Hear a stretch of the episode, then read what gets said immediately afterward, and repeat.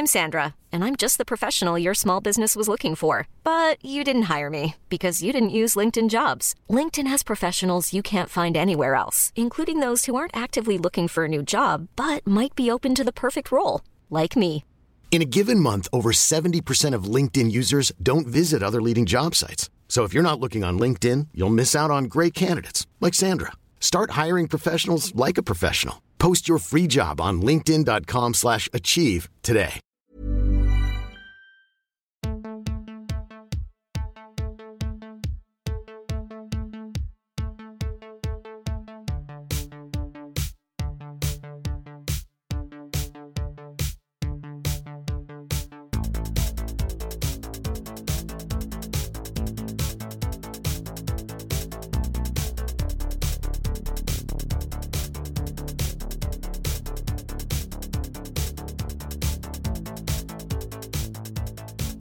Welcome to Bad Dad, Rad Dad, where we look for better dads one movie at a time. I'm Kylie. And I'm Elliot.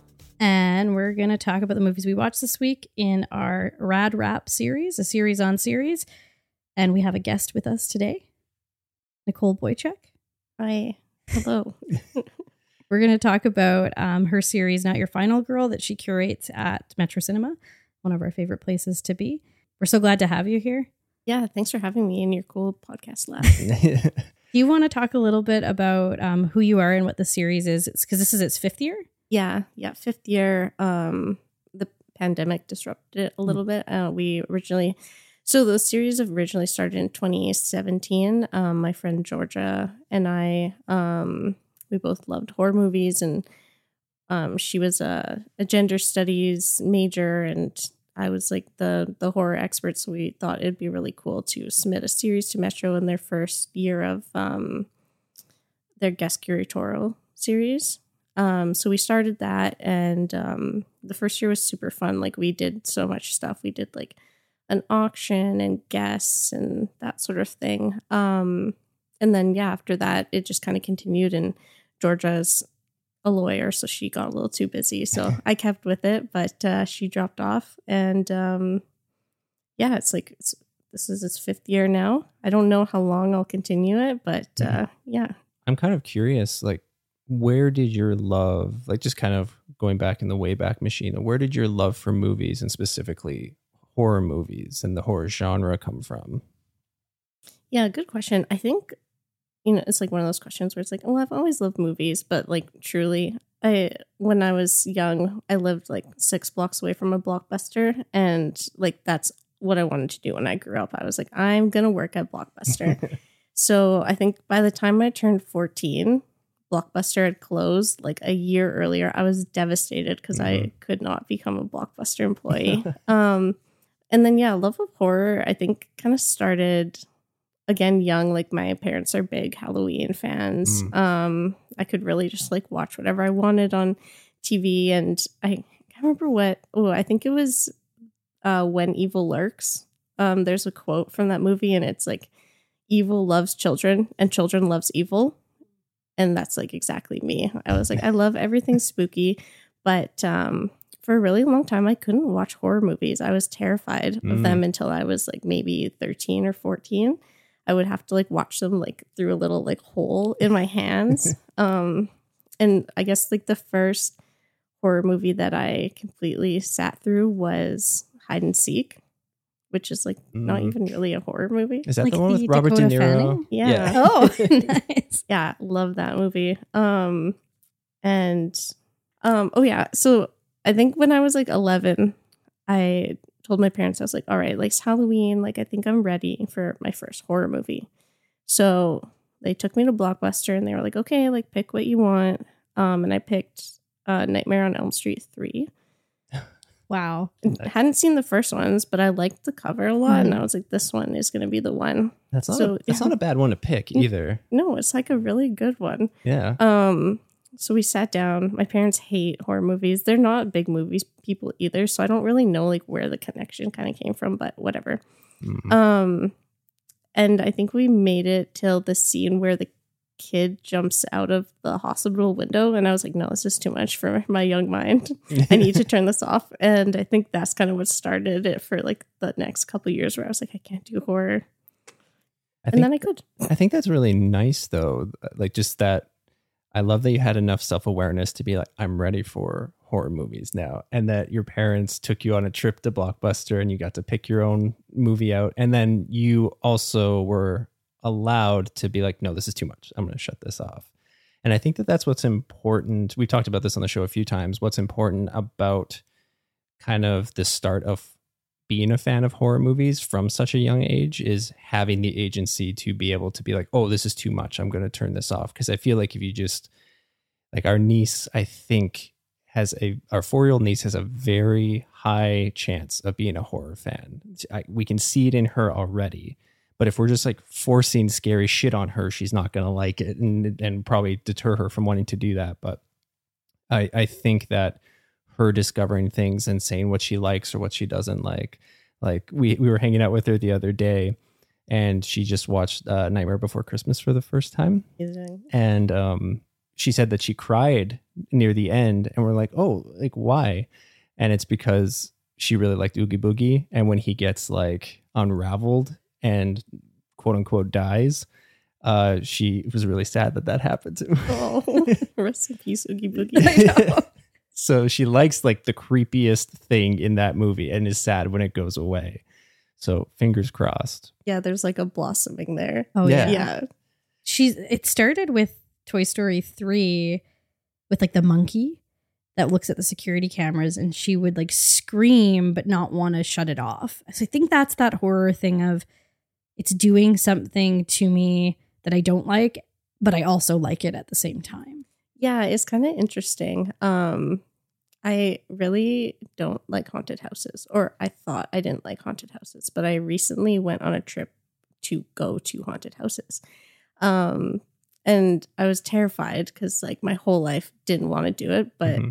as soon as I got in there, I was like, I hate this, but I'm having so much fun. Mm. And I think that's kind of like very similar where it kind of like sparks something in you where it's like kind of fun to be scared, even though it gives you anxiety. Hmm.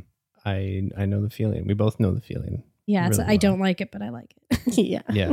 And so I think that's. I mean, before we start talking about the four movies in this year's Not Your Final Girl, something I found uh, like we went to the four last year and we did an episode on that without you. Now we've brought you in. um, is that these movies aren't necessarily firmly in horror. So the concept of like Not Your Final Girl, can you talk a little bit about that and what you're looking for when you curate uh, the collection for a particular year? Yeah, sure. So when it originally started, we, Georgia and I were just talking about how, and at this point I was getting really into film theory and I was reading like um, Men, Women, Chainsaws and um, House of Psychotic Women and books like that. And I was really kind of realizing that, yeah, like these movies that I had watched as a kid um, just kind of had this like female archetype that was, you know, even though she was a woman, they she was really like masculine and also but sexualized at the same time. Like she was made for men basically to like kind of align with, but also be like attracted to, kind of like this weird character. And um, I, I didn't really like feel connected to that at all. And um, I noticed like a lot of the movies that I did like had like these kind of strong women at the front of the film, and like strong in the way that they were just like crazy and fucked up, and they mm. were like, that was the point of the movie. Like they were allowed to be that, and whether it was bad or good, it didn't matter because they were like the main character. So I kind of wanted to explore that in this series, which I've done. So yeah, when I'm curating, I like really like to pick different types of characters, and maybe we'll talk about some of them when we talk about the movies this year. But um, yeah, different women characters that are maybe doing bad things or acting like hysterical or crazy or kind of like that sort of thing. Whereas like maybe they aren't necessarily strong in like the final girl way, and but they're still like their own person, whether that be a bad person or not. Like that a lot. Yeah, that's really great. I just have one question before we get into the movies. Like, I'm just kind of curious, having done this for the past five years, is there anything that you've learned from curating the series and the films that you've shown or the audiences coming out? Is there anything that you've kind of taken away from it that has been interesting or really cool? Yeah, programming is kind of, it's like a gamble in a way. So when I program, I we originally like wanted to start with three films, but sometimes I do four or five now. Um, but we would do an international feature, a um, modern film, and then like a an older film or classic or whatever you want to call it. But yeah, it's really interesting because like people obviously love like cult films, but some of these films haven't necessarily had the chance to become cult films or have been relatively underseen. So, for example, two or three years ago, we were able to show the four K resto of uh, Possession. And those were two like sold out screenings um, because it was one of those movies that like had snowballed since the eighties and had become this like crazy cult film that was really underseen. Like you couldn't really see it unless you ordered like a weird like Korean rip Blu-ray where the like, the subtitles were off and all of that. yeah. Um, but yeah, it's it's interesting because it really depends on, I think, the culture at the time and what people are interested in, as well as like the time and day when the film is programmed, mm-hmm. which isn't always my choice. But um, yeah, it's it's definitely a learning experience, but it is a gamble at the same time. Mm-hmm. Like I'm stoked if like twenty people show up, but I'm like even more stoked if like one hundred people show up. Yeah. Possession is the best attended one that you've you've had. Yeah. Yeah. We you showed it twice? Yeah. How did we miss both of those? I know we wanted to go to them. What year was that? Um twenty twenty-one. Oh, I don't maybe it was just we weren't really going to movies again yet. Mm-hmm. I don't know. But I remember yeah. seeing it and being like, I want to go, and then we didn't. And I really regret it. Yeah. Yeah. And it, it's so fabulous. Like I, I love Letterboxd, like being able to screen a movie and then see what people think about it after yeah. and mm-hmm. like how they feel. That like makes me so excited. And one thing I really love about the series is like kind of being able to like you're curating these films, but you're also kind of like curating community in a way mm-hmm. too, um, which is like one thing I've really loved over the last like five or six years is like being able to know that like some of my acquaintances and my friends and like people I just see going to the movies are going to show up, and I get to see them and like give them this cool film and experience. It's so cool. Yeah, that's so cool. And I, I like what you said about the Letterboxd community too, because there's just people that have we've started following mutually that I haven't necessarily met in person. So it's always fun to go on Letterboxd after going to a screening and be like, oh, this person was there as well. And this person still haven't there. figured out what their face looks like, yeah. but we were at the same movie. Yeah, we'll get there. Exactly. Yeah. You, like reading just this past week some of the reviews, I'm like, oh, okay, like this person I do follow on Letterboxd is there. That's that's cool. Yeah. Maybe totally. One day I will know who you are, Mister Mysterious. It's especially when their um, Letterboxd icon isn't their face. We just don't know. Yeah, it's like, I, I don't know who you are. Maybe I don't need to know. Yeah. Mystery forever. I'm just like, oh, you look like James Spader. All right, should we talk about these movies? Yeah, let's get into it. So the first film that you curated this year was Our Father, the Devil, a twenty twenty-one thriller directed and written by Elie Fumbi and starring Baptista Sadjo as Marie Cis, Sulmaine Cisivan as Father Patrick, Jennifer Chippy as Nadia Benoit, and Frank Sorrell as Arnaud Charpentier. Uh, synopsis for this one is an African refugee's quiet existence in a sleepy mountain town in the south of France is upended by the arrival of a charismatic Catholic priest whom she recognizes as the warlord who slaughtered her family. We always start with the question, what did you think? But I think I'm going to really start with, why did you pick this? um, so with this series this year is I actually didn't get the chance to see a lot of these movies mm. before I screened them. So this one I originally learned about, I think, because it premiered at one of the early festivals that I follow. I think it might have been Berlin. Um, and I was just really intrigued by the title. Like I love kind of like Catholic imagery with like kind of like devil, satanic, whatever, like that kind of contrast. Um, and when I was reading the plot line and watched the trailer, I was like, okay, you know, this would probably make a good Not Your Final Girl film.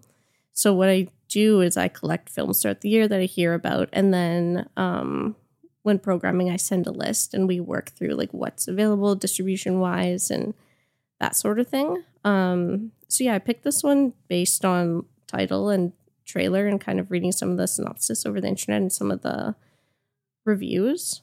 Um, and it ended up obviously fitting very well. I thought it was such a strong opening for the series because, yeah, I'm with you. The title alone drew me in. I thought it like such a sick title in line with like uh, Late Night with the Devil. I just I love how like kind of straightforward that is.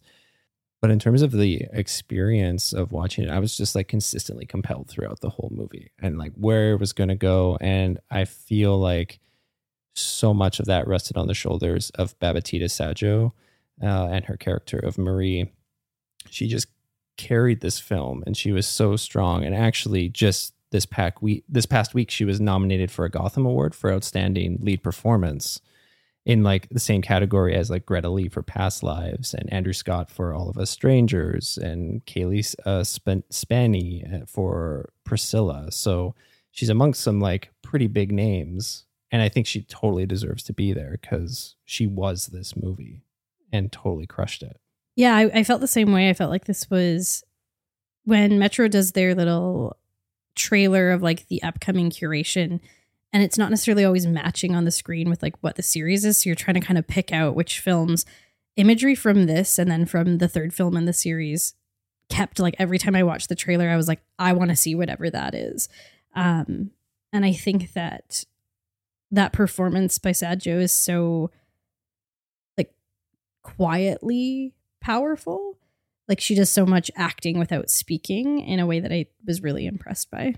Yeah, she's an incredibly strong lead, and I'm super happy to hear that she's getting awards and nominated or is getting nominated for potential awards.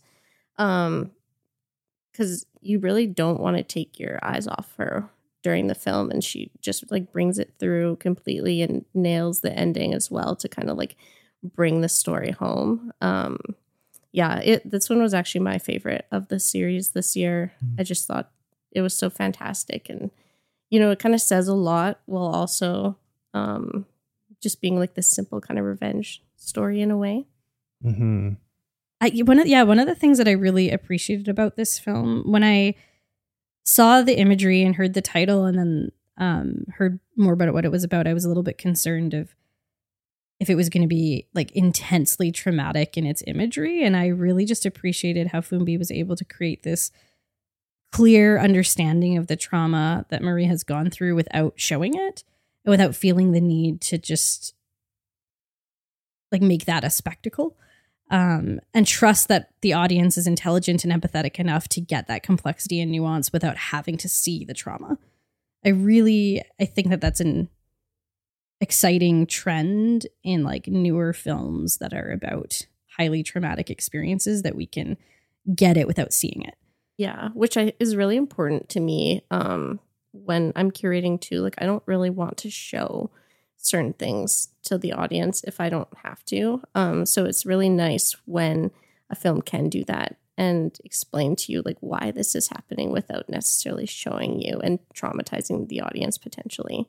Yeah, and that was something I was thinking about just in how you curate this series and thinking about these four movies. And, and we saw all of them last year. And then I think I've caught not the whole series in past years, but films here or there, that what you're doing with this series is really running counter to a lot of horror films that brutalize women's bodies. And that's the one of the quote unquote appeals of going to it. Like, and often that brutalization of, of a woman's body to justify the later violence that happens, which I just don't think we need. Like I'm thinking original Last House on the Left. I don't know that we need to see that to think that these are bad men. So I really, really liked that about this film. And I think that carried through in other parts of, uh, particularly again, the third film in the series. There's some really traumatic moments. And yet I thought that the film did a great job of not focusing on the like act necessarily, mm-hmm. which I like. Yeah, like I, I feel I, I was totally invested on the mystery that was unraveling about Marie and what her past was. And like clearly it was coming from a place of trauma. Uh, and then what she has had to do to both endure and escape that past and the way that it's presented. Yeah, where it's it's through looks or lingering on Marie's face or a slight action she might take. Like, I just found her performance and the way it was conveyed just, it's so heartbreaking. There's a there's an element to it that's like inspiring in like the whole Not Your Final Girl of it all. And there's also just like some upsetting but like really badass stuff that she does in this movie too. And then especially like once the titular Father Patrick enters the chat, immediately everything gets shaken up and deepens the mystery and the complexities of Marie even more. It's like, it's such a character study, and that's just, that's my jam. I just love eating that stuff up. And I, I, I love, I loved that even though you hadn't seen this, it just fits so seamlessly under that Not Your Final Girl banner. And that it was a slam dunk for me. I think one of my favorite things about curated series at Metro, or I'm sure anywhere that they do this in tandem with curation, is like getting to hear the person who curated it speak beforehand. And so you spoke before each of these films. And when you spoke before uh, this film, one of the things that I was really informed the way that I watched it was you, you said that this film looks at when reparation is revenge. And I really liked how you said that. And that was kind of echoing in my mind as I watched this. And I think the film looks at the messiness of that, and that there's not like a clear cut way to find reparation when something that is so unforgivable has happened. I, I just layers in this one, I think. I think the ending of this film is really interesting too, within kind of the curated series binds, but also just in general that, like, I don't want to give away like too much, but like, at the end, there kind of seems to be this like understanding or forgiveness, which isn't necessarily something you always see at the end of revenge thrillers. Mm-hmm. Um, yeah, so I thought that that like it was is it's really interesting, because when you're kind of curating like a series about gender and gender roles and expectations, blah blah blah, like a lot of the times, like some of these movies are like directed by men or written by mm-hmm. men, and it, I do like also bringing in men into these like movies that are about women and seeing kind of how those um like scales kind of teeter. So I thought that this ending for that was really interesting as well. Yeah, I I like I, I really liked the ending, because yeah, it's I feel like it is getting into what you said, but I also feel like it's not like a nice bow on things. Like it's kind of like a first step kind of thing, and I found that so impactful. And the last shot of the of the film is so beautiful and just makes me as an audience member really reflective and allows me to sit in those feelings a little bit. And it, yeah, I felt like this was a, we talk a lot on the show about uh, filmmakers that trust their audiences. This felt like an example of one of those films where they fully trusted their audience to take something, something a little bit deeper away from it. Without being directly told what you should feel about. Exactly. Yeah. Um, on a much less serious note, I love that in this film, Marie is so stylish. I was going to bring that up. Yeah. Like oh, her yeah. lipstick. Yeah. I, her hair, her clothing, it was all just so good. I love septum ring representation. Yeah. It's every time I, I'm like, should I? should. Everyone should. Everyone should. But we also have to talk about one of the least stylish characters that have, has ever existed in cinema, which is, I guess, her love interest. Not love interest. Her sexual companion. Yeah.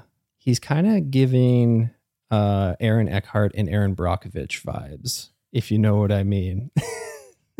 He is absolutely risless. Yes, you are not wrong. But yet, he's su- is he supposed to be charming? You know, I am not French, so I don't know what they get up to there, but I know it's not always great. Yeah, it didn't work for me. His haircut was a, a tragedy, um, but she was really cool. Yeah. And I think there's this, like, to go back Ab- absolutely to... Absolutely risless is one of the funniest things I've ever heard. Oh, that's gonna, so that's gonna become a staple on this show. Yeah. I I now know. um, Nicole trademarked, but yeah. we were gonna, gonna use it. Um, I don't want to talk too much about this, but I something else I liked about this movie is this, like, friendship and companionship as like a key aspect of navigating like a, a traumatic past. Um, and I feel like the film kind of just had that in waves throughout in a really beautiful way. Um, And again, not like a super obvious way all of the time. Like that, the friendship that she has with Nadia is complicated, and it it just was really beautifully done. I felt at the end of this like I could have watched a mini series on this easily. Mm-hmm. Oh yeah, totally. Yeah, I think it's um, I think yeah, it speaks for itself. But I think like their relationship is really interesting because um, what's her name? Uh, Nadia and the main act, uh, main character is Marie. Yeah, Marie and Nadia. Like Marie, obviously, like lost her parents, and Nadia is kind of this friend, but also like parental kind of like figure in a way. And um, I think it's interesting the way they interact because like Marie's lost her parents, and she's never really had this kind of like relationship with them um, to be able to like figure out what happened to her or help like. Um, go through the trauma. Um, and I know like she trusts her, but at the same time, I don't think she has that trust mm. in her as like a parental figure, but more of a friend. So it's interesting to see how those two kind of go back and forth. Mm-hmm. Yeah. And what, it, what I so love about that, that friendship between Nadia and Marie is that I think you're right. Like, I don't think that Marie is very forthcoming with her past and, and, and rightfully so with what's revealed, but Nadia doesn't have a full scope of what Marie has dealt with in her past and what she might be currently dealing with. But I so appreciate that Nadia is there. She's even acting as like a wing person. Like, I don't, I don't know what you're up for or what you don't want, but like, I brought this guy here. He is seemingly risless, but you seem to kind of like him. So I brought him here for you. Like, I like that she is working with what she can to try to enhance Marie's life. And like, what a great friend, but also a parent figure who is just trying to do the best by this person that they really love and care about. That was one of my favorite parts of the movie was that, uh, was the friendship. Yeah. This was a, a great like opening to this, this year's Not Your Final Girl. Um, we're going to add a second question to what we normally do, which is uh, why isn't Marie your final girl? That is a good question. She is not my final girl because even at the end, she is one of the last women on screen, but she has her best friend. Mm-hmm. She, you know, is maybe she decides that she doesn't want to ultimately end up the same person as the pastor. And for that, she's stronger and better person, and you can kind of see the path forward that she's going to be able to go towards her healing, and um that's why she's not my final girl. Then our last question always when we talk about a movie is how, how did Our Father, the Devil make you feel? You want to start? Me? Yeah. Um just compelled, appreciative, and emotionally consumed. Um it made me feel, you know, really excited about cinema. I love when I can see a movie and leave and feel like it kind of enriched my life a little bit. Mm-hmm. Um, yeah, compelled is a good word. And I think, um, yeah, like I don't want to say excited, but like I get really stoked when I see a good movie. So all around, I was very impressed. Nice. And then I felt uh, throughout this movie just drawn into that complex nuance of forgiveness and trauma. I thought it was so beautifully done. Um without any attempts at easy answers. And that's what I want to see in a movie like this. Awesome. Very different tonal direction for the second film, which I'm so excited about and I can't yeah. wait to talk about. And like, what a nice surprise. So the next film in this series was the twenty twenty-two film Orphan: First Kill, a drime, a crime, crime, crime drama horror film. It was uh, directed by William Brent Bell, and it was written by David Cogshall, uh, based on a story by David Leslie Johnson McGoldrick and Alex Mace, and based off characters created by Alex Mace. The cast is Isabel Fuhrman as Esther, Julia Stiles as Trisha, Rusif uh, Sutherland as Alan, Hiro Kananagawa as Detective Donan, and Matthew Finland as Gunnar. Synopsis. After orchestrating a brilliant escape from an Estonian psychiatric facility, Esther travels to America by impersonating the missing daughter of a wealthy family. Okay. Why did you pick this one for the series? I love Orphan. And when they released Orphan: First Kill, I was just so excited. Um, so I think it came out during the pandemic, so there was no theatrical release. And I knew as soon as the first minutes, um, the first like five minutes passed, that I was going to make this a Not Your Final Girl film. Mm-hmm. Um, I think Esther is just like an, a hilarious character. Um, she's so clever and evil. And I love that. Like, I love that she's just evil and insane and like is just gonna like, she's basically living her best life, and like I support it. Mm-hmm. So yeah, like I mean, there wasn't anything super deep when I was like curating this, besides the fact that I like wanted people to have a fun film that they could watch in this series. And um, yeah, I just I don't know, I just love it. I, no, I love that. I love. I love that it's not about necessarily finding the, the most heady or the most dramatic or heavy film to show in the series. But if there's something that's just fun and fits in really well and is compelling, not just to you, but could be enjoyed by the audience that attends Not Your Final Girl, or as a kind of conduit film into the Not Your Final Girl series, I think, I think that's so great. Because yeah, this one, I'm just like, a sequel to Orphan. And like, we watched Orphan when it came out and we were just kind of like lukewarm about it. We were totally ready for her head to fall off as soon as she took off her neck oh, thing. I know. I don't know why they didn't like put that in there. It'd be really good. But yeah, this film totally one eightied my, my view on the series, but also yeah, the character of Esther. And it was just such a pleasant surprise. So what did you two think of it? Kylie, why don't we start with you? Um, so I, it had been so long since I had seen the original Orphan, but I liked it. Like, I thought it was so ridiculous, and but also I, I don't remember it super well, but I feel like it is gory, like enough, like that I had a good time with that. Um, and everyone in both that film and this film seems so on board. And in this one, it just goes like full camp at a certain point, which is amazing. Um, It, it was so much more fun than I expected it to be, which was such a pleasant surprise. Uh, I did like, this was one that you had seen before and I knew that you liked it, so I had faith in that, but I had such a fun time with it.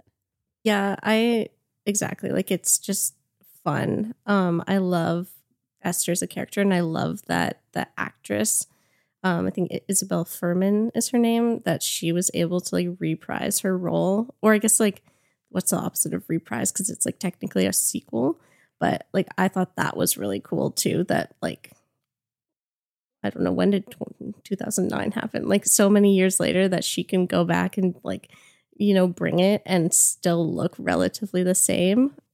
Yeah, and like you said, goes full camp. Like, it's hilarious. And like one thing I really appreciate this film is I think it's kind of innovative. Like, I love the like the painting, artwork, like blacklight thing. Mm-hmm. When that first came out in two thousand nine, I was like, wow, that's like amazing. That's mind blowing. Like, wow, so crazy. And I love that they kind of bring that back and string it through. Like, it's like in this, you learn where that started from. And yeah, it's, it's so cool. It is really cool. I didn't remember that from the, the first one. So you said that. I think I need to revisit the first mm-hmm. Orphan movie, but it's something that I found so charming, and where I see, I can totally see audience members being not as taken with it as I am, is that, yeah, she is returning. She is an older person, but I loved that they pulled out of their little bag of tricks ways to make her look small, whether that was using like an actual child and just showing the back, or literally just like putting adults like higher up, or yeah. putting the camera really low down. I like just, move over Lord of the Rings Gandalf scene. Have you seen Orphan: First Kill? And like some of it, like I, I wasn't necessarily pulled out, but I knew what they were doing, and I found it charming, and it mm. added to the whole experience for me. I, I thought that that was really fun, but I, I was also just so impressed both with that, but the overall craft of the film. Like, they went harder on things than they, I think they needed to. Like, there's a whole stylish oneer when she's escaping at the beginning of the movie. And like, it didn't need to be a oneer. Like, this is not a movie that needs to go that way or be as stylish as that. But I'm like, oh fuck, this is sick as hell. I, I, I love this so much. And it's like right off the top of the film. I'm like, oh man, we're in for a real treat here. Um, but yeah, like I, I, I feel like this is such a rare thing that can happen where not only a sequel in a series, but a sequel that is also a prequel can be so strong and be more and be so memorable that it would make me want to revisit the first in the series. Have you seen the first one quite a few times, Nicole? Yeah, it's one that um, I've revisited quite a bit. I would call it kind of like a comfort movie mm. in a way. Um, so yeah, it's like something I really enjoy. And um, yeah, I think like like you said, it's just fairly very stylish. Like the beginning of the film to the point where she escapes, I was just like blown away the first, like, I don't know, what is it, fifteen minutes? Mm-hmm. And then it just keeps building on that and building. And um, yeah, I thought it was just like such an interesting way to make a prequel to like maybe a movie that didn't need it. But like, I'm so happy that they did. Yeah. And this was a fun one to see in theaters because I feel like everyone who came out for this show was like all in. And there was a lot of like laughter, but like communal and not at the film, like with the film. Mm-hmm. Um, I had a blast like watching it with other people, and just when it goes full send, it's really, it's yeah. really great. Like I, I haven't been as taken with a twist in a film, I feel, in recent mm. memory as I was with this one. Like as soon as it's revealed, I'm like, holy shit. Like it, this is like, it's ascended to a whole nother level, and I would watch this film a dozen more times. I think, oh, for sure. I think it's so good. And yeah, I want to do the one, two punch and, and getting, um, Save the Last Dance herself, Julia Stiles, and on this too, like it, it's, I really like when she shows up, even in like, I don't think the remake of The Omen that she was in was particularly good, but there's a dream sequence in that movie that really, that still fucks me up to this day, but she does a great job in that movie. Yeah, I quite like her. Was she in Dexter? I think she was in Dexter. Have you seen I've Dexter? I've never seen Dexter. I mean, even though it's okay. like Edmonton, like, you know, inspired by Edmonton events. I haven't seen it. I have a, I, I just really loved this quote, and I felt like, Nicole, you'd especially like it, um, from a film reviewer uh, who really liked Orphan: First Kill. So his name is Maxon, Maxence Vincent, and this was what he had to say about the movie. He said, quote, "I'll even go out on a limb and say that I had more fun watching this than I did the first one. I would highly recommend doing a double feature with both. They're some of the most fascinating horror films from a mainstream studio and should hopefully reignite Hollywood's flame to make more horror movies that truly don't care about the audience's preconceived expectations and throw them off the guard the minute they get comfortable. Now that's cinema, and you cannot convince me otherwise." Real. That is cinema. Hell yeah. And Esther's style, you know. Yeah, we love that like little Russian doll kind of. She's picked a lane and she's sticking in it. Yeah. She won't change it for her American families. Um, just getting into the the dad of it all, I I really felt in this movie the way that the whole family kind of idol idealized their their dad and slash husband was was too much.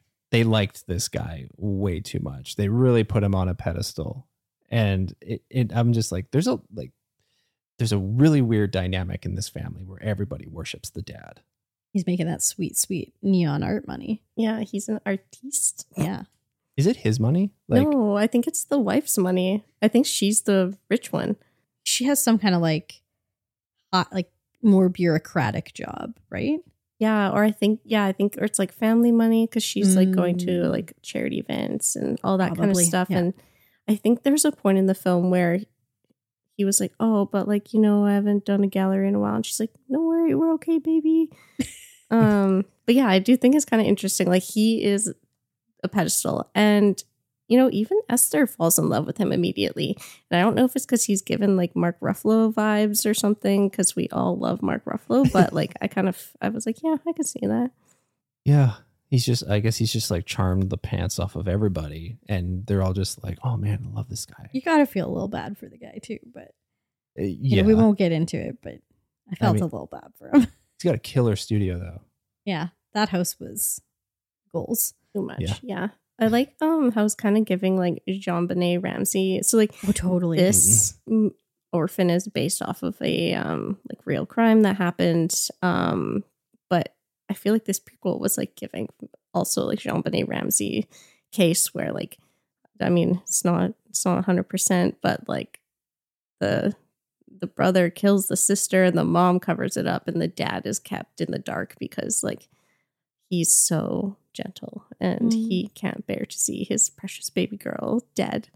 Um, yeah, so I don't know. I, th- I think that's that's interesting as well. Mm-hmm. Also, maybe that was a spoiler. Sorry, I I am so like the thing about me is I'm pro spoilers. I really yeah I love spoilers because I feel like when you're going to the movies, it's like such a visual. It's like a visual experience mm. in the same way as it's like storytelling and stuff. So even if you like kind of know what's happening in the movie, it's the journey that gets you there. So mm. I'm I'm I'm always pro spoiler. Nice. Yeah, this was this was another bright spot in uh, in the series. And to continue off of what you said, Kylie, what makes Esther not your final girl? Are you asking me? I'm oh, asking okay, you. Sorry. She is not your final girl because she has a whole ass movie after this. Nice. But also like she shows up and she gets what she wants. She's kind of like a girl boss. Um, and I respect it. And she's just like batshit crazy. And I love it. So that's why Esther's not my final girl. Yeah. This this whole movie paints Esther in such a in such a light that I'm like, oh, she's definitely a sociopath. But I find her quite endearing, especially when she's like all the shit with the like little mouse or rat or whatever. I'm just like, I forgot about that. I'm like, that's some fucking real Mister Jingles stuff going on. Yeah. Um. So how did Orphan First Kill make you feel? Nicole, let's start with you. Oh, it made me feel great. Like I love this movie. I thought the twist, it even captured me the second time. I was like, oh my God, I totally forgot that that happens. Um, Yeah, and it, I don't know. It made me. I don't know how I'm supposed to feel. I just liked it. I'm sorry. No, that's that, that's perfect. All good. Kylie. Um, it makes me feel happy to just rejoin Esther for this first ride, but wild ride. She's really fun. Yeah, and it just made me so happy to have my expectations subverted. Yeah. And I guess, sorry, maybe I'll add one more thing, like to kind of go back to the question about like programming, like where they go. This is one of those films where I think we showed it at like seven p.m. on a Sunday. My intention was to screen it on like a Friday and have it be like, you know, more of like a, a, more people come out to movies on Fridays than mm-hmm. Sundays. But I think it's something that should be seen with an audience because it's yeah. just so fun. Yeah, I agree. It was. This was the the most fun I had of the films. Some of them aren't meant to be fun. Um, and I, I think more people should give it a shot. It's pretty darn good. Mm-hmm. Agreed.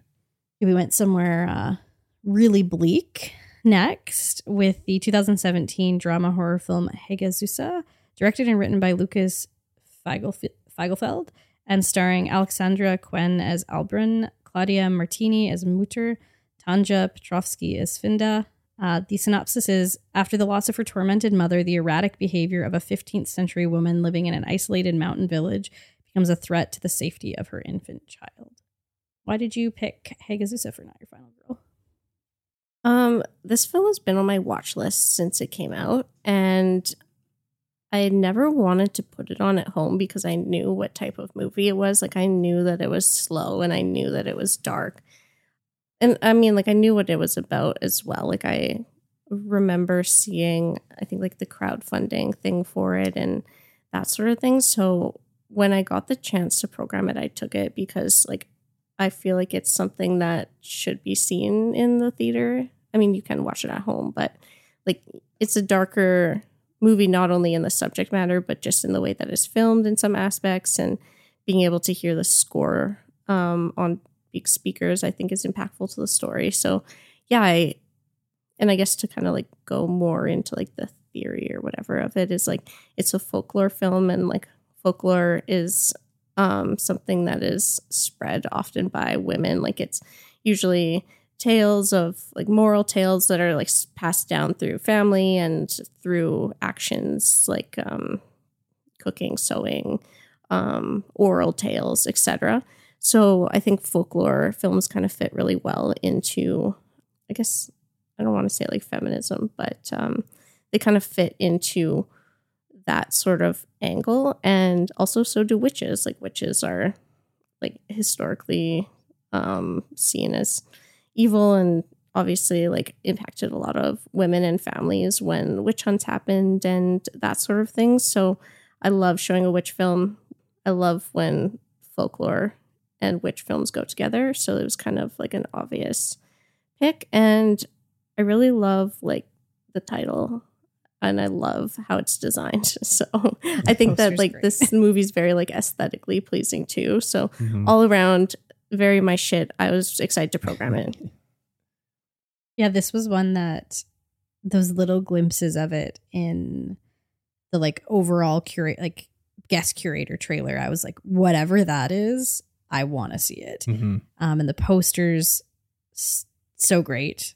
Such a vibe. Um, and our favorite film from Not Your Final Girl in twenty twenty-two was You Won't Be Alone, um, which is a witch movie.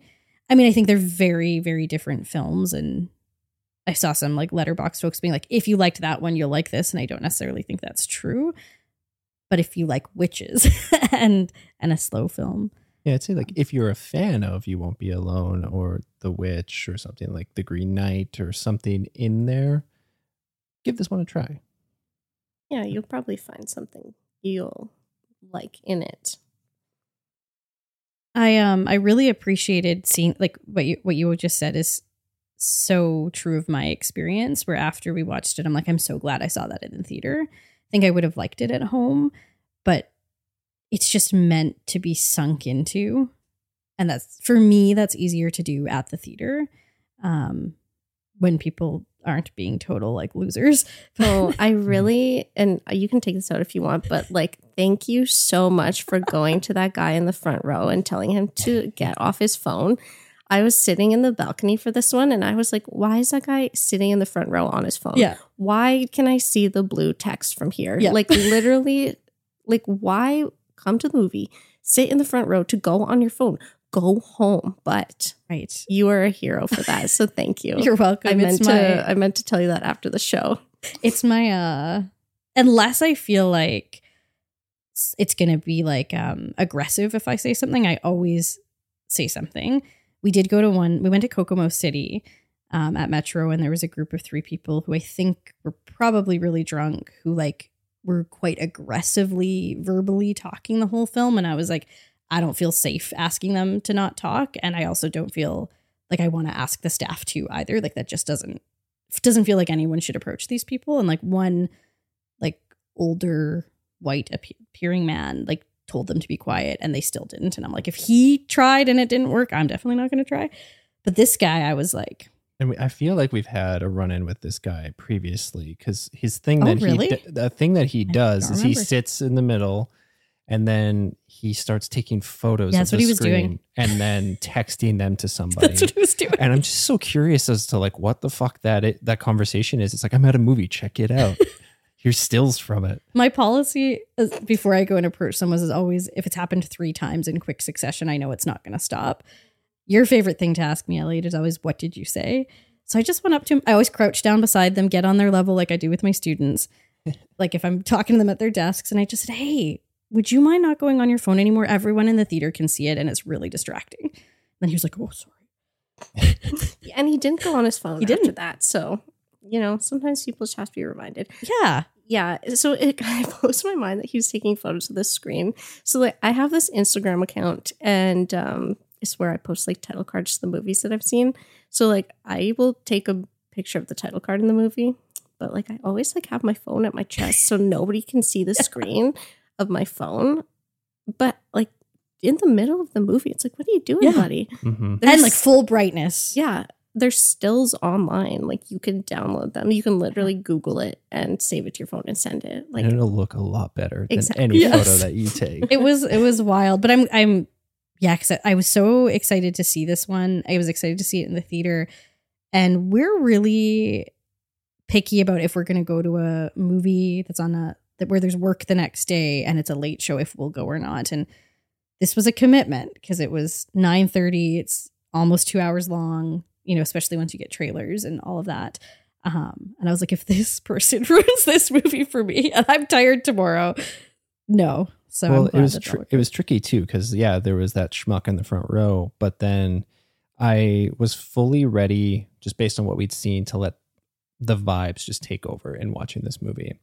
And this was the next showing after the closing film for the Northwest Fear right. Fest, which yeah. was the last the last video store, which the crowd was incredible. And there was a lot of communal love that was happening, a lot of Y E G love that was happening. But it was very close to that ending and the Q and A for that ending and then the start of this film. And so there's a lot. It was a sold out show. So it's getting all of those folks out of the theater, which happened. But there's still some lingering in the lobby and being quite loud and obnoxious a little bit, which when you have a film that is quiet and wants you to sink into the vibes, it can be tough. So like it was a bit of a struggle at the very beginning of the movie while those people were still hanging about and before they left.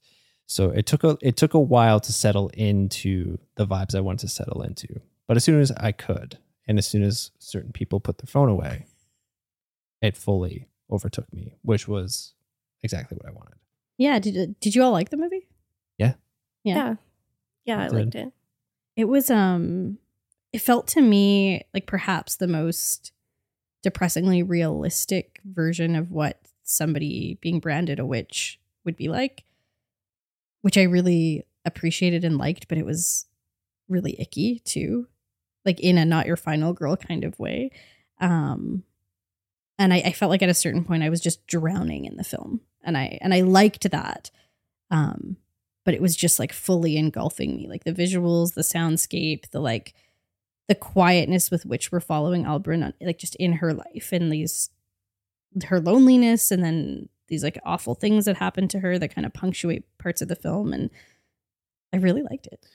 Yeah. I, a word that I used to describe it was cold, because like we start off and it's literally like we're kind of in the dead of winter, and it the feeling and the vibe of it is very cold. But even as the movie progresses, Uh, both seasonally and story-wise, I, it just, you feel the coldness. Like you feel like Albrun is just so isolated, and everybody is, even when they are seemingly warm to her, there is still like a cold un- undertone to what they're saying or how they're responding to her. And it just adds to the, to the bleakness of the overall film. It's yet another It's gr- it's another great yet upsetting allegory for how parents can really fuck up a person, which that, that's why we're here. But yeah, did, did, what were some takeaways for you? Um, yeah, for me, like sometimes when I show a film that is like this that I know is going to be maybe a little bit of a harder watch, I'm really nervous throughout the whole movie. Like mm-hmm. I'm looking at people. Like at one point there was like a walkout. Oh. Um, and like that sort of thing makes me nervous. So I feel like in some ways I would have like enjoyed this a lot more if it like wasn't my, my name attached to it, because mm-hmm. I was like, I get very hyper-focused on like what people are gonna say or like think. So like even when I go to movies, I can only go with like specific people mm. because I get too in my head on like what the other person's thinking, and if they're like they're having fun or if they're mm. like, wow, Nicole has such bad taste, I'm never going to a movie mm. with her again. Mm. Um but yeah, with this one it was yeah just like really interesting, and I was really taken with the score. Like I love a drone um soundtrack, and I it was like pretty similar to like um the Haxton Cloak, which I had kind of written was like, if you like, you know, like this um artist, you'll like this movie, and like he's the guy who did like the Midsommar score and stuff. Mm. And yeah, I just thought that it was cold and like really interesting, and it it doesn't like handhold obviously, and it like really it gives you a lot to take away. And I think a lot to kind of look up and learn about maybe what things were like back then or what some belief systems were.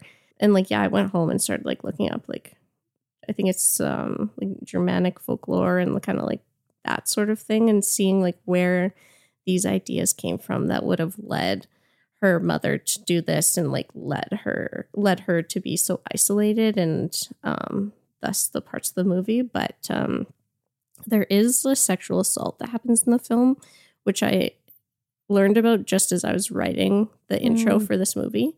And a lot of times I like to give like a like a content warning beforehand, but I also feel like that can scare some people. So sometimes I don't, but I actually, I ha- I went to the washroom right as this was happening. Like I didn't know it was coming up.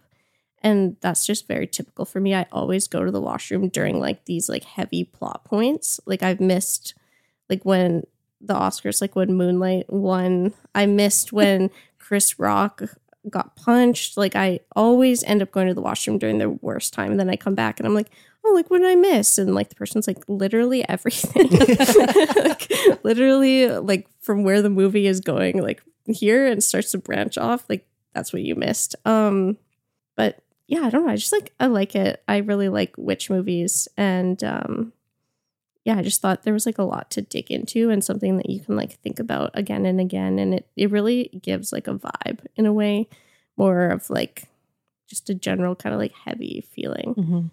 Yeah, I really and I really like the vibe. Like that's a vibe that you and I love mm-hmm. to to sink into. I just want to I want to circle back, and we don't have to linger on this for too long, but just what you said, I so resonated with me, and feelings that I have of just, especially if you're so involved in something that people are participating in, or you're trying to encourage people to come out to. And if people aren't enjoying it, or they are enjoying it, just getting so in your head and in your feelings of like, did, like, did I do good? Did, like, what is their perception, not only of this thing, but also of me as a person? Like, I just like, I want to be cool enough, and I want them to see me as cool, or I want them to see like what I did as good and see me as good. So, um, on the one hand, it makes me sad that you do feel that way, and that like you are kind of scanning, or even like if you're with somebody, like just kind of like trying to to get a read on how they're feeling about the experience.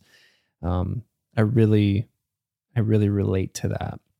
And as I've as I've gotten older, as I've done more therapy, and as I continue to just go through life and have more experiences, I've slowly been able to like kind of let pieces of that go. But at the end of the day, I think when you're people like us that all say like cool shit and like being involved in cool shit, we can get really precious about that. And we want to make sure that everybody is on the same page as us, and everybody yeah. is feeling good about it. Talk about the time I took my sister to uh, see Aftersun, thinking that, you know, having both lost her dad, she'd really connect with it.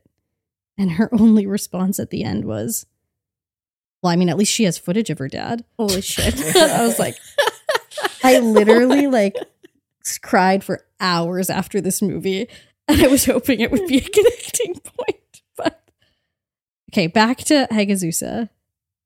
Why is Albrun not your final girl?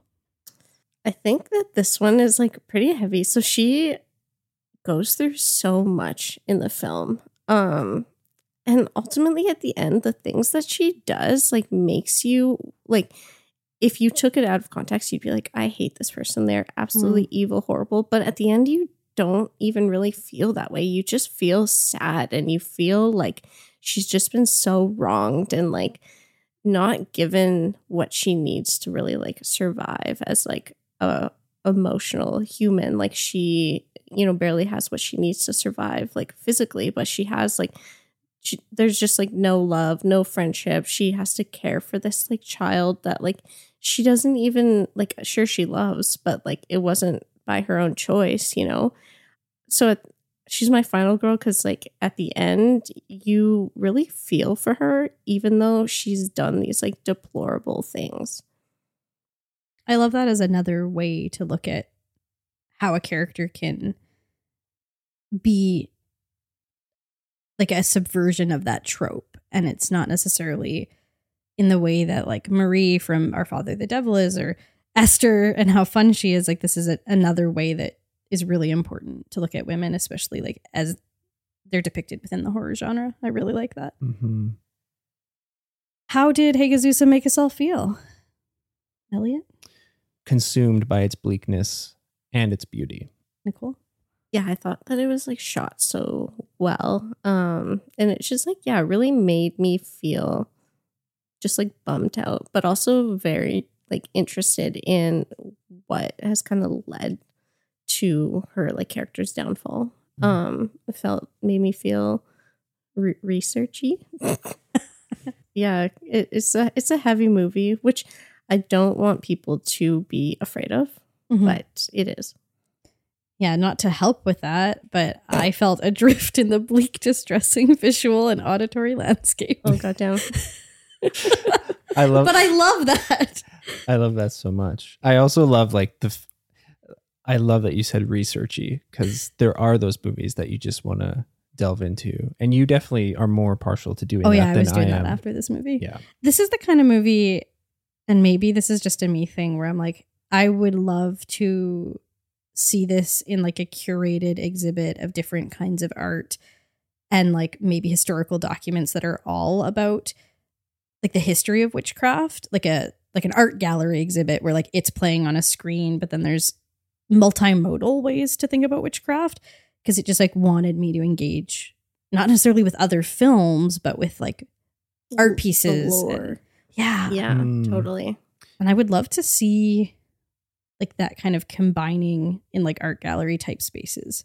Um, I'm sure there's places that are doing that, but yeah, we felt that way when we saw Ennismen as yeah. well. Like, oh yeah, yeah. Elliot brought up Ennismen as like a a really good pairing with this. Yeah, well, because that film is really great, and it's a lot, but it really involves like a little bit of either knowledge of like what's going to happen or researching afterwards to understand what it is. Like, mm-hmm. yeah, as soon as I got home from that movie, I was like, all right, like put on my cap, gonna like log on and be like, all right, let's read about like, um, what is it called? Like, go, uh, I even like, I wrote a newsletter about this too recently. I, I have the worst memory, but yeah, like logging on, just being like, all right, I'm gonna like learn about this like stone tape theory.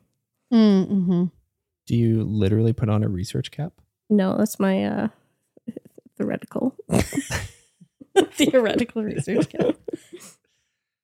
Okay, let's go to the final film in this year's Not Your Final Girl series. It's the nineteen ninety-nine horror romance drama Memento Mori. It was directed by Kyu Dong-min and Kim Taiyong, and it was written by Jung Ok-in, Kyu Dong-min, and Kim Taiyong, and it stars Gayu Ri Kim as Min Ah, Park Ye-jin as Hyo Shin, Yun Jin Lee as Shi-yun, uh, John Hak Baek as Mister Go, and Kong Yo-jin as Jaiwan. Um, I'll also say Jae-in Kim as Yeon An. Synopsis. In this second installment of the Whispering Corridors series, also didn't realize that that was a thing, a young girl finds a strange diary capable of arousing hallucinations kept by two of her senior fellow students who seem to have an unusually close bond. Okay. Why did you pick this one not only for the series, but as the closer to the series? Um, I love being able to show a queer film when I put this series together. It's really important for me to include that, um, as well as like a checks the box as like an international feature, and it's a film about... You, it's a film about girls, which I think is um, something that isn't like it obviously exists. Like there's, but this one is more of a like a lot of the movie is kind of like a romance, and it's like, you know, building on this kind of like schoolgirl like culture and that sort of thing. So I thought that was kind of interesting to include in a series that is like about women, quotations. Um, And I think it, it because it's like an all girls school too, you really get everything um, from like women characters. So yeah, that's why I picked it. It's not, I think like you said earlier, like some of the films aren't necessarily straight horror. It definitely has some horror aspects and tropes to it, but I think it's um, a little bit subversive in that, mm-hmm. and it's different. And yeah, for it being like part of a series, it's It is in the way that it's like Lars von Trier has his like melancholy series, mm. um, where it's like not actually connected to the other films, but it's more of like a package sort of thing. So um, I was a little nervous about that at first, but then I was like, well, it's like completely different. The only thing is, is like the other movies also happened within the high school, which I think they kind of mention in the movie. They're like, this is the sixth death in this high school, and should there be seven, like the school closes down. So I really loved the story that you told of how this came into your possession, um, that you spoke about before the screening. Would you tell that story again? Yeah. So um, when I was like, let's say like eighteen to twenty-one, I was really into buying and locating rare and like hard to find media. So I'd spend a lot of time on like Facebook buy and sell groups and other things, um, searching for like cult films that I hadn't seen. And I had ordered one from this guy, and this was released, I think it's called like the Tartan Asian Extreme series. So it's like a a set of D V Ds that um, I think are like Korean, Japanese, like that sort of like part of the world um, packaged together. So I'd ordered one from there, and I believe it was called Slither. And um, he had sent it to me. And in the box, he also included Memento Mori. And he's like, hey, like, enjoy. So I was like, okay, sure, sounds good. Thank you. And yes, that's how it kind of came into my possession. And it's uh, one that I've like watched a little bit, but I'd never really like got through it, because I think, as we'll talk about, the beginning is a little bit difficult to get yeah. into. Um, but yeah, it's kind of interesting how, and I love hearing about like how people first watch movies or how they come across things. So it was just like a little special for me to like be able to show my own personal copy. Um, cause like obviously at the cinema, like you have to like get distribution rights and stuff. So you pay for the distribution rights, but there's not always like the movie that goes along with it. You sometimes have to find it yourself. So for this one, there's no D C P, there was no Blu-ray, and they couldn't even find a D V D. And I was told the programmer, I was like, well, you know, like I do really want to like show this movie.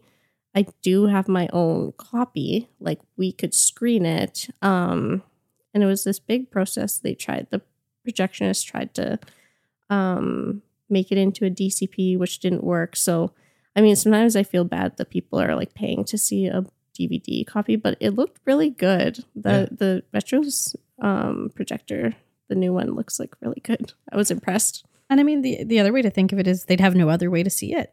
That's right? Very true. Um, one thing that I thought was so special, I haven't talked to you about this, Elliot, but th- through Letterboxd, uh, two of my former students, they graduated in twenty eighteen. They both went to that movie, and aww. I didn't see them there. And they both liked it. They both gave it a seven out of ten. Hell yeah. Um, oh, one of them had a really funny review. I can't remember what it was right now, but I was just like, oh, that's so, so cool that this movie piqued their interest. They went to it together.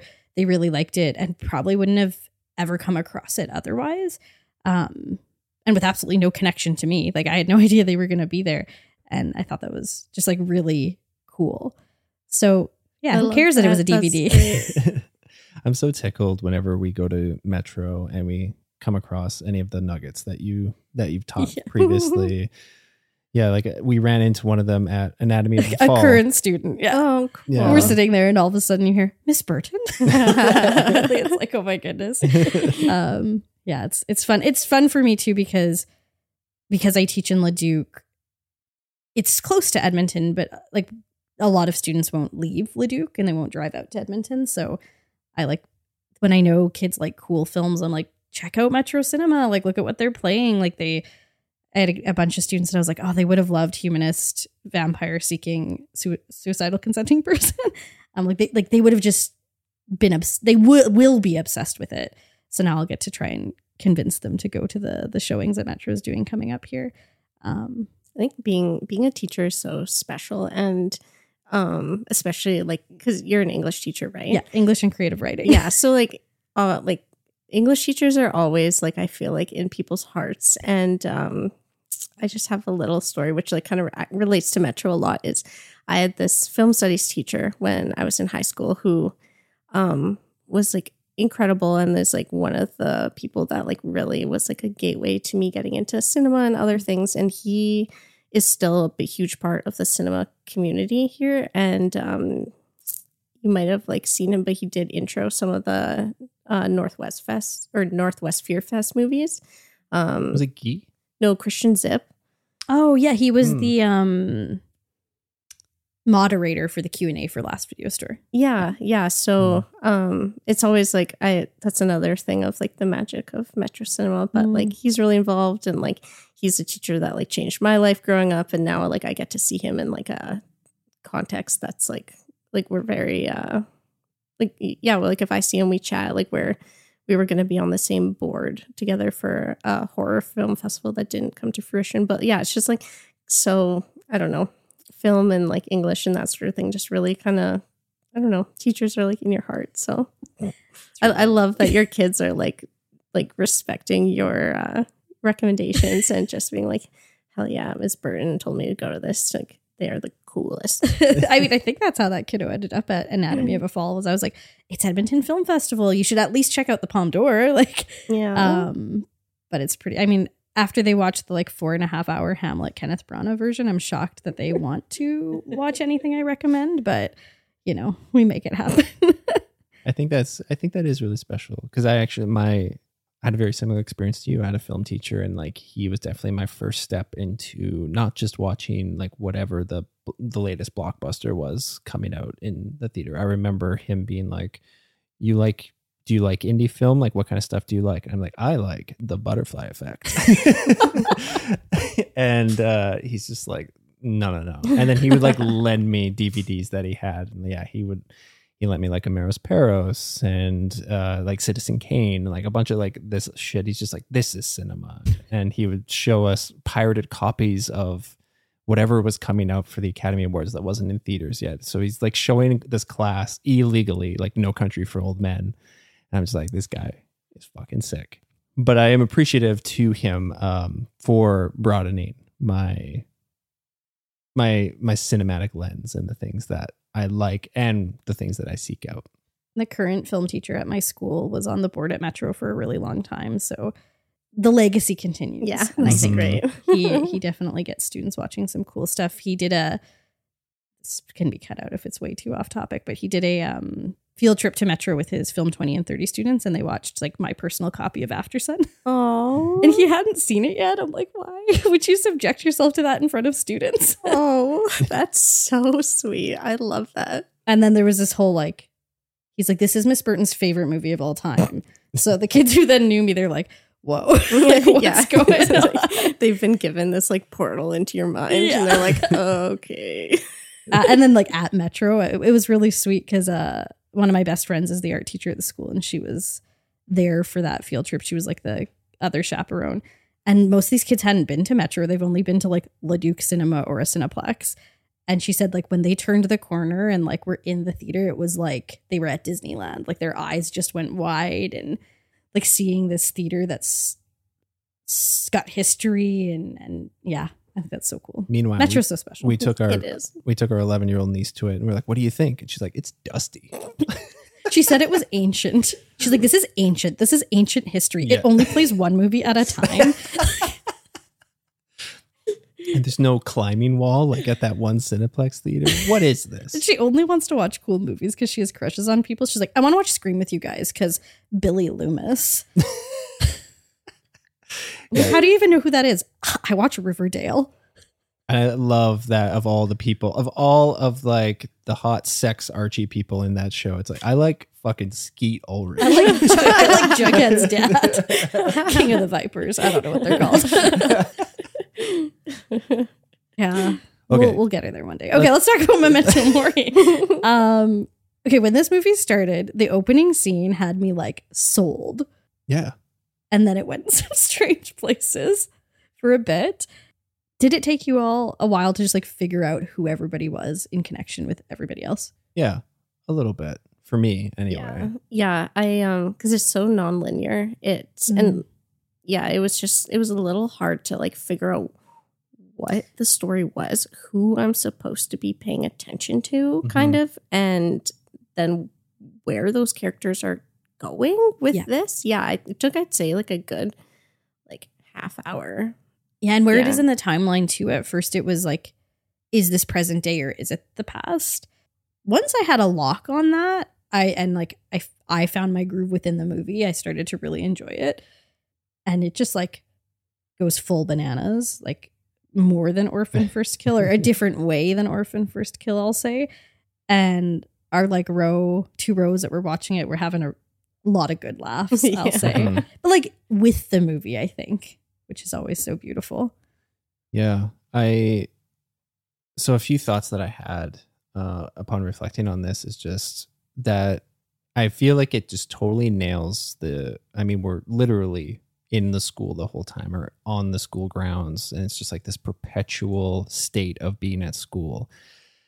But when I was thinking about that, I'm like, it's such an imp- school is such an important place for all of us for such a long period of our life, and it's the place where we're at, where we're meeting new people, discovering ourselves, discovering our interests, and having heartbreak and dealing with the other shitty people that are there that don't like what we're doing. And I feel like it nailed that vibe so well. And I, I didn't feel like it was too even divorced from Monster, like Koreeda's new film. Like I felt a little bit of a connection there. Um, but I, I really, I really appreciated the, how it approached that. Um, and I mean, I love that it was a queer, a queer film, especially like just coming out when it did. Like this is nineteen ninety-nine. nineteen ninety-nine is a big year for queer films between this and like, But I'm a Cheerleader. Yeah, which we saw right before this. So w- Which one? Uh, But I'm a Cheerleader. Oh, yeah. yeah. We saw those back to back at Metro. So great film. Very like bo- very different explorations of the queer experience, mm-hmm. um, but both pretty fun. Yeah, that's kind of an interesting accidental double feature. I don't yeah. feel like Metro did that on purpose no, at all. But absolutely not. But that's that's great. I love that. Two queer films from nineteen ninety-nine. Both in high school. Yeah. I also feel like our little group that saw this together will will be ta- using milk as a metaphor for queerness for the rest of our days. It's going to be a fun little inside joke for yeah. all time. Now. Yeah. Um, I feel thought that the... Feel- Oh, sorry. I was no. just going to say feeling a little milky with our like alphabet cereal. Like That's really good. Um, I thought the journal was really impressive in this. Yeah, I wanted like, I don't know how I would do this, but in creative writing, my students have to have a composition book. It's like a sketchbook, but for writing instead of art.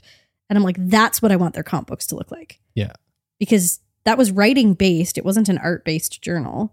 But it has this tactility and this like ex- this like experimentation with style. Mm-hmm. Um, but I don't think I should show them Memento Mori in my conservative high school. Put together like a cutscene of the journal. Just be like, look at this. This is what I want. Yeah. Spend all of your time doing this. Become obsessed. And hopefully none of you can read uh, Korean because yeah. I think there's some some dark stuff in this. That was really impressive. I mean, like you think of the person that needed to type out all the pages for The Shining, and then somebody that actually had to sit down and craft this whole journal. Like this is, this is far more involved, I would say. And it looked, it looked gorgeous. Like there's little like die cuts in the middle that like have pictures in behind them. I was, I, I, that was really taken with it. I thought it was really impressive. Something that this movie did to me a lot is it kept getting me with jump scares. Me too. The noise, the volume of just like something getting like, stomped on? Was there stuff getting stomped on? Yeah, and like dropped and just like... and like teachers slapping desks and stuff. Yeah. And like, I mean, because it was just like a D V D quality, like the sound wasn't like perfectly level. So it was also really like the jump scares were really like tinny. So not only was it scary, it was also just like, ugh, like yeah. my eardrums. Yes. Overall for me... this didn't quite get its hooks into me because, yeah, like I was compelled from the beginning and I'm like vibing it out, trying to figure out what it, what it's trying to do. There's certain things about it that I really appreciate and that I I did it I did enjoy. There were some intentional jump scares that I thought were really effective, but yeah, it just like it didn't fully it it didn't fully grab me and and kind of elevate the experience for me. Absolutely. But I'm curious what the two of you think about it. Yeah, I think that um, you're right. Like there's something about it that kind of keeps you from being fully like committed and taken into it. And I don't necessarily know what that is. It might just be like the nonlinear fashion of it, or kind of it could even be like the translation of the movie, like that sort of thing. Because mm. sometimes when you see like an international feature, there is like obviously that barrier between languages. Mm. Um, but I, after I kind of got into it and started figuring out like what was going on, I just, I really liked it. I liked kind of trying to see like who was kind of like the bad person or who mm. the characters mm. were, and how it kind of like, like it was like this like string that just like had multiple knots in it, and like it would just keep like building and building, and you would think like this character is like one way, and then suddenly you discover she's another way. And um seeing kind of how like the paranormal and like ghost bits of that fit into how the characters are like informing their decisions, I thought was really interesting. mm. I think that's a really um important point about the potential like translation, like lost in translation, especially because it's doesn't have like a nice four K release where somebody has like redone the translation and really like made sure that the nuance is carrying through. Because one of the things that later in the film I started to really be compelled by is like that character of Minna and why she is so obsessed with this journal, and the potentials of reading this this film as like queerness is haunting her, and like her not perhaps not wanting to like reflect on that in herself, um, and that coming across with these two other characters and how they navigated their queerness in very different ways. And I read afterwards, there's actually like quite a bit about this just on Wikipedia, which I was surprised by because it's not super easy to find. And the filmmakers talked about how they were, they didn't want to put as much horror in it. And even what's in there, they were kind of told they had to put in. And I wonder how much of the film would have had more like overt romance and queerness if they had been allowed to, but in nineteen ninety-nine and, you know, potentially like in Korea, that they're not being able to do that in the same way. And then also having to add in the scares. I think the, there's something really beautiful and relatable and haunting in this movie that maybe got mucked up by all of that, but it's mm. there. It, there's a, there's the root. Yes. And it just needed to blossom, and yes. it doesn't quite get there, but there's yeah. some, but there is something beautiful in it. And mm-hmm. Wikipedia came in clutch with this like pretty extended exploration of like the history of uh queer acceptance and queer relationships in Korea, and talking about how I'm obviously not an ex- expert and I just read a Wikipedia entry, but um how there there was a, a point in time where what was once really accepted no longer was. And I thought that Wikipedia had a beautiful quote where they said, at this moment in time effectively made homosexuality invisible, ghostly. Mm. Wow. And then thinking about the film through that lens is really beautiful. And, you know, obviously in a way that we can't connect to culturally, really important. Mm-hmm. Mm-hmm. Yeah, that's such a nice quote. I know, I'm uh, kind of obsessed with it. Yeah. I, I thought it was really, really thoughtful. And I, I, it made me think of the like thematics of the film in a different way. Mm-hmm. And I, I really like kind of the theme of like obsession in this movie as well. Um, I think maybe you two can kind of relate to this, but the, I, what is the young, I, I guess maybe they're the same age, but the girl who discovers the diary, like she's reading this and she like becomes obsessed with these girls in her school. And I feel like that is also something that kind of happens like, like you two make this podcast where you like talk about yourselves and your emotions and your past and blah, blah, blah. And like, there's people that are engaging with that in your story, but they're not necessarily like engaging with you personally. And mm-hmm. it's kind of like this weird, maybe could become like para parasitic, like relationship. Hopefully that hasn't happened to you guys, but like, as maybe you don't, or maybe you do know, like I used to be in a band and mm-hmm. um, where like, it was obviously, it was a screamo band, like emo, whatever. So like there's a lot of like myself, my emotions and my lyrics. And I've found like as time goes on, like people kind of develop this like weird relationship to me that I def- maybe don't have with them, obviously, mm-hmm. be, like through my work and my art. And I felt that that was kind of very like a prominent theme in this movie, where she like finds the diary and she's like reading about their relationship and she becomes obsessed with one of the girls, and like ultimately which leads to her, I think her death, kind of, I don't know. Does she die at the end? Is that? Oh, s- totally spoiler. Sorry. I don't know, though. I feel like maybe. Like, she, like, takes poison once, and then yes. she's like, I'm going to do it again. like, like, she... First, she thinks she's taken poison, and she hasn't. It yeah. was candy. and, then, and then she's like, well, I should definitely do this again. But if you if you think of it in that, like, she seems to, like, take on both personas of, like, like at different points. And it seems like... Um, Hyoshin had this idea of like a suicide pact between the, the two of them, and she almost takes on the other half of that. Mm-hmm. Oh, it's it is really fascinating. I, I feel like this actually would make a great um, analysis in a graduate studies, yeah, like mm-hmm. queer film study course. I think there's a lot to pull out of it, but um, it's throwing so much at you on your first viewing that maybe it's hard to pick all of that apart. Yeah, even even everything the both of you just mentioned and we're referencing has even opened my eyes to it a little bit more, even even as as we talk about, and Thomas, who we reference quite often on this show, maybe just hasn't opened itself up to me yet, but I'm I'm ready for it. Um, I still don't understand the turtle. No, me either. It's cute like, though. But I liked it. It is cute. Yeah. yeah. It's like a turtle has a shell and it hides in its shell. Like, I don't know. I'm like, I think you're probably bang on the money there. I'm trying to find all the threads, but I feel like there are some direct lines you could draw between this and The Never-Ending Story. I haven't seen that movie in a really long time, so I can't say yes or no, but yeah. Because there is like the person that, that finds the book that they're not supposed to have and then gets... finds ways to go and hide somewhere. Are in you their trying to school. Compare the turtle to Falcor? No, no. no. It, there's a, isn't there a giant turtle in? Yeah, there is. Story? Well, there you go. When did Never Ending Story come out? Is that nineteen ninety-nine? no, no. Maybe, you know what? eighties. Oh, okay. Is it the eighties? eighty-four. eighty-four. This was one that, you know, as, as I was putting together my notes and planning to ask you why isn't this person your not your or why whatever grammar. Um, Who is the not your final girl in this? Is it Hyoshin?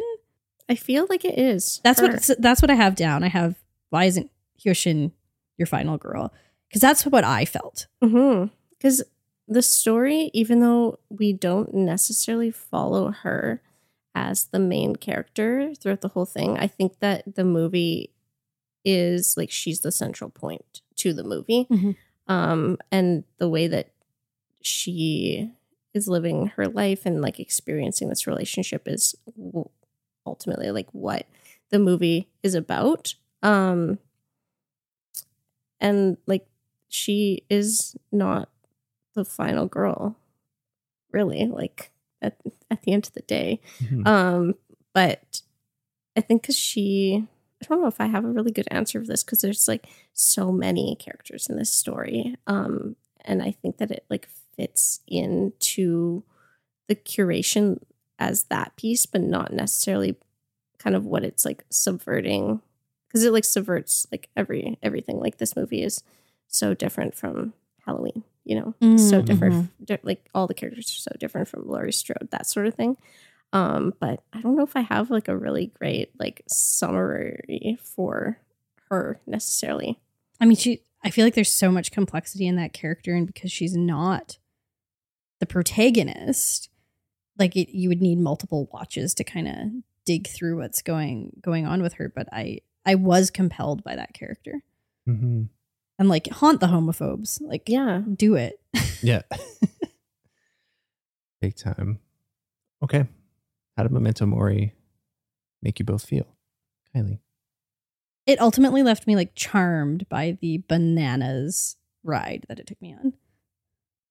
Yeah, I liked, uh, I really liked the romance parts of it. Like I liked that it ended with, um, you know, this like past footage of them on the oh, roof, yeah. just kind of like, you know, being girls in love. Um, mm-hmm. So in that way it made me feel, I was just kind of like happy by the end, even though like it's sad because like there's all these things that happen, spoilers, blah, blah, blah. And yeah, I just felt that there was like so much to kind of like sink my teeth into. I think I wrote on Letterboxd, like I was like, it's like Shrek's like saying like, I'm like an onion. And like, there's just like layers to this movie and you just have to peel them away to get to the center. Mm-hmm. So that's how it made me feel. It made me feel like Shrek. So to put. That's great. And I think that that totally applies to me. Like, I feel like I didn't peel back enough of the layers yet, but I feel like I can get there. Yeah, you'll wake up one night just being like, oh, we're in the middle of the night. Memento Mori. um, it made me feel intrigued and compelled, but left wanting a little bit more emotionally. Okay, let's talk about dads. Yeah, let's name the dads of Not Your Final Girl twenty twenty-three. Bad dad nominee. Who'd you pick? I picked, I feel like I did a bad job of it and you guys are going to have better options, but I picked Svinda from Hagazussa. Oh, yeah. Mm. I just, there was a lot of bad characters in these movies, and I think there's like, a, there's one in Memento Mori that was a really obvious choice, but there was something particularly devious about Svinda, and this, like, whenever we're thinking about these characters and then thinking about the things that they do if they were in the lens of a parent, that like befriending you and, you know, making you feel welcomed and like you have a community, only to then have these ulterior mo- motives is like the most devious and nasty thing I think a person can do. So I was like, big middle fingers to Svinda. Yeah. How about you, Nicole? Um, I think the mom in Orphan is my pick. She totally is terrible, but also like, there's this aspect, if you look at it, like if you just remove yourself completely, but like a parent, like letting their child in on this like secret that's so terrible that they have to ultimately keep to themselves and go within that family dynamic to keep that secret safe um, for their parent from like another parent and their family members. And that I think is like really evil and makes her a really bad dad. Agreed. Nice. I also pick Save the Last Dance herself. Judy yeah, we Stiles. Always go with a three plus person majority wins, but um, add to it. Yeah. Trisha Albright.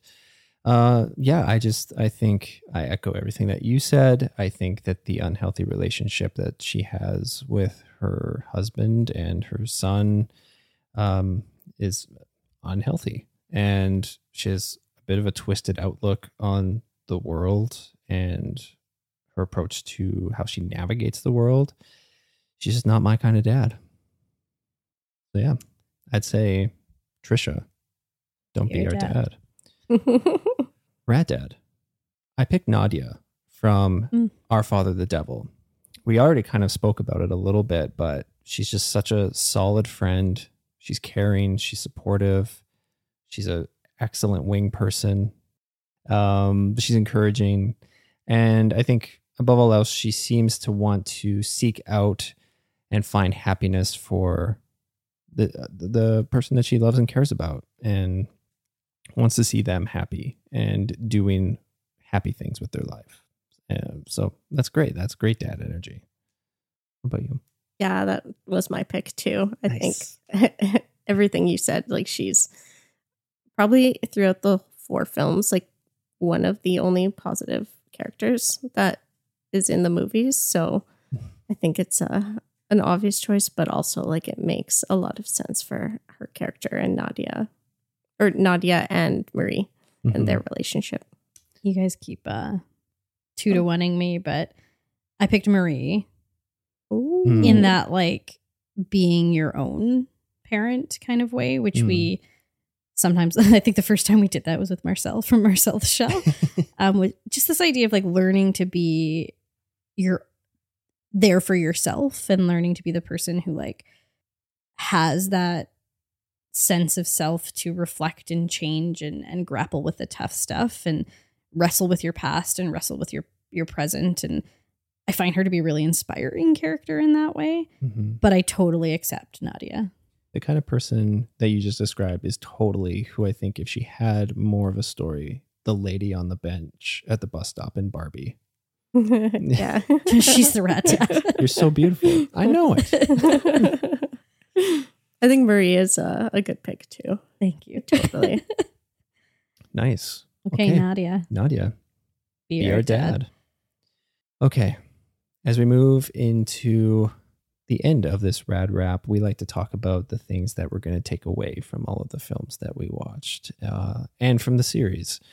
So for me, what I'm going to take away is this. I'm so grateful to have this series and that you've done it for as long as you have and that you still find joy in doing it and you're finding new films that you're excited about to include in this series.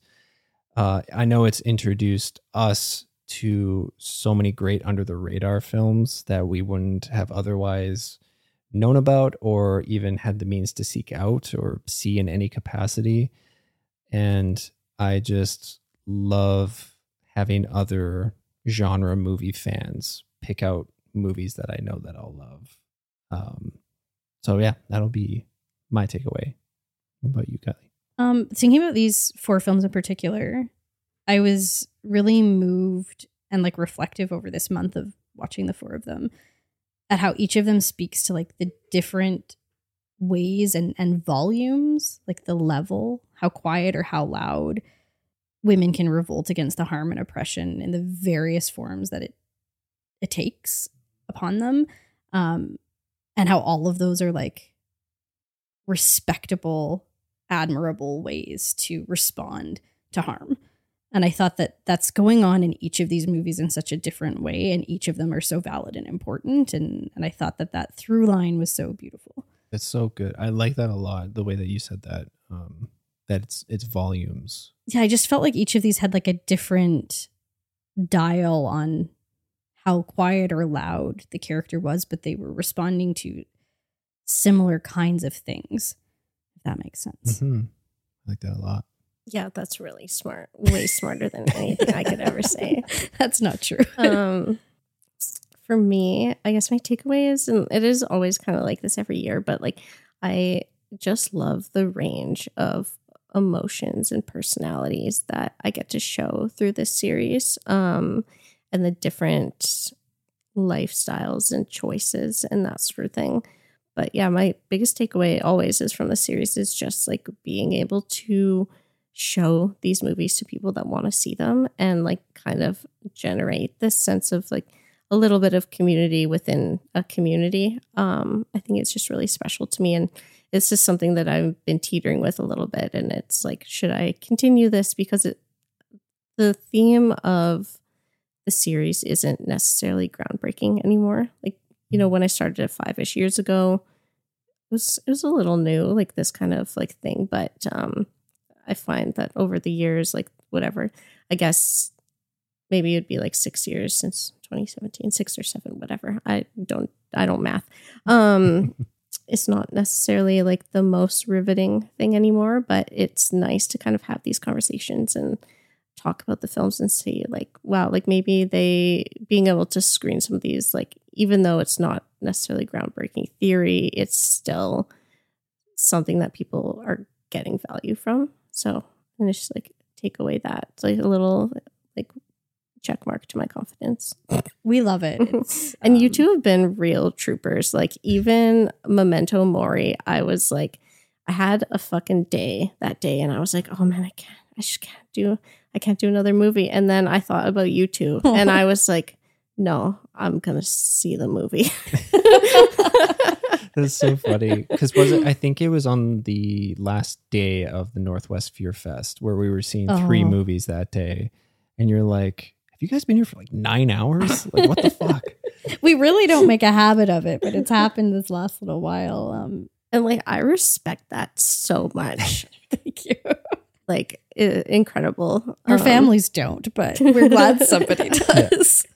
Yeah. um, I just wanted to say to you, like, for sure, I want to, I want you to continue doing this as long as it's bringing you joy and that you're seeing positivity coming out of it. And even though with what you're saying that it may not be as big of a topic or something as it might have been six years ago, I still think it's as important to have somebody who is selecting these films and choosing these films for people to see and bringing out new audiences to discover these films. I think that there's a lot of importance in that. And I'm so appreciative that you do put in the work and the time to curate this series and keep it going. So as long as you keep doing it, we'll keep going. We'll keep encouraging people to go. Yeah. Huge fans. Thank you. Yeah. And I really appreciate you both giving me the chance to talk about these movies afterwards, because I'm supposed to do intros for all these movies and I would love to talk about them, but it's always before the movie yeah. and I don't want to say too much. So it's really nice to be able to take away and reflect on the series afterwards and have a bit of a conversation about the movies and how they do fit into the the curatorial statement and that sort of thing. So it's I great. feel like we, after we did the episode last year, it was just like, next year I want Nicole here, because all I wanted to do was like pick your brain about it. So we'll happily have you here for as long as you continue to do this if you want to want to join us, because it was a real joy to get to like speak to the person who picked these movies and, and hear more about why you did it. So thanks for, for what you do curating these and for what you do as a part of the programming committee at Metro in general. Like, we love that place and so appreciate everything that everyone involved in it does to to keep it what it is. Yeah. So thank you to you. Thank yeah. you.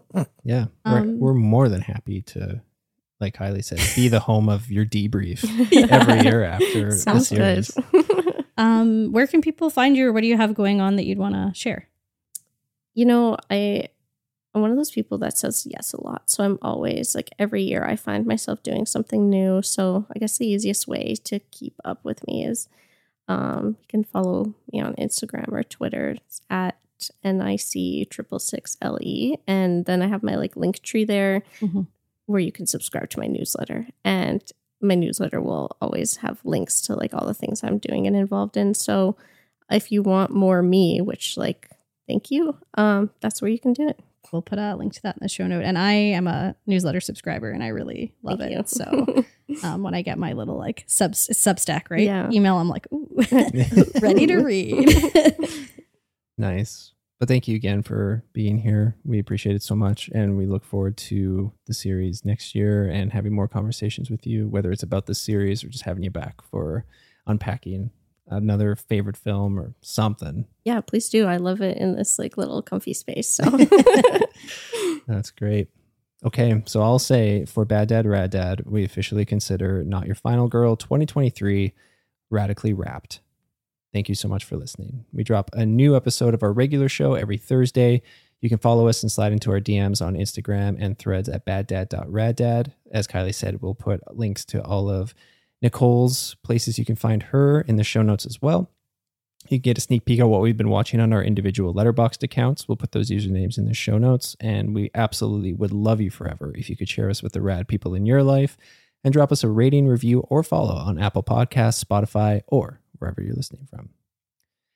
And that's going to do it for these final girls who are not yours this week. So until next time. Uh, I'm Kylie, and my dad's dead. I'm Elliot. My dad's a deadbeat. But remember, not all dads have to be bad.